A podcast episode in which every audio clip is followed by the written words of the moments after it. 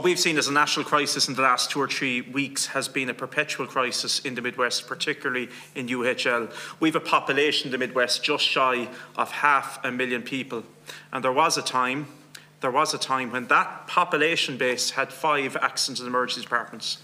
The regional hospital, now UHL, Ennis General, Nenagh General, uh, St John's Hospital and Barrington's Hospital, five accidents and emergency departments uh, my dad drove ambulances for many years. My mother was a nurse. They filtered people into these hospitals. They were provided with a level of care, and when they were ready, they went home and they were discharged.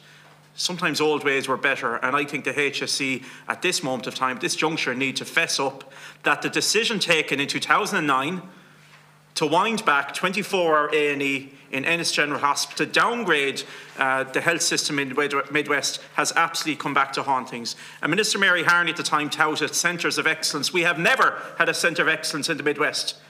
A centre of disaster, a centre of death for some people is what we've seen in trolleys. A 16-year-old girl losing her life the days before Christmas uh, on a trolley in UHL.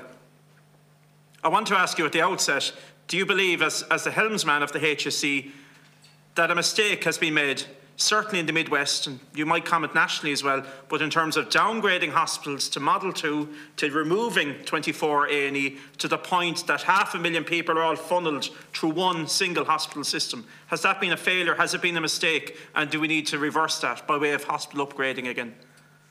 Deputy, uh, and I'll ask the Chief Clinical Officer to comment.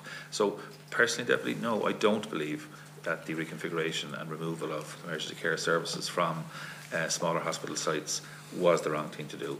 Uh, it was government policy, it was a policy backed up by safety concerns, and to be quite frank, having managed hospital services directly, uh, I would not reverse it. Now, that's different to investing in Model 2s, which has always been the intention, and and enabling Model 2s to provide as much safe care as they can. But expecting that we could have 29, 24 7 emergency departments in a country of this size and staff them safely to meet all comers is just not a practical reality.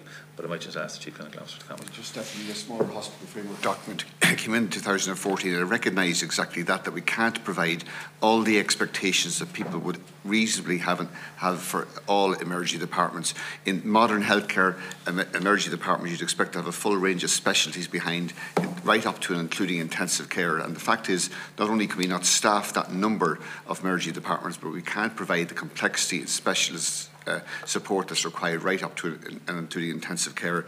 So uh, the, the, the, involved, particularly uh, for those people with more complex need, will tell you that while there, of course there's been capacity issues with bypassing hospitals, to revert to opening emergency departments in Model 2 hospitals and then create the expectation that you could provide the full range of care up to and including intensive care is simply not realistic.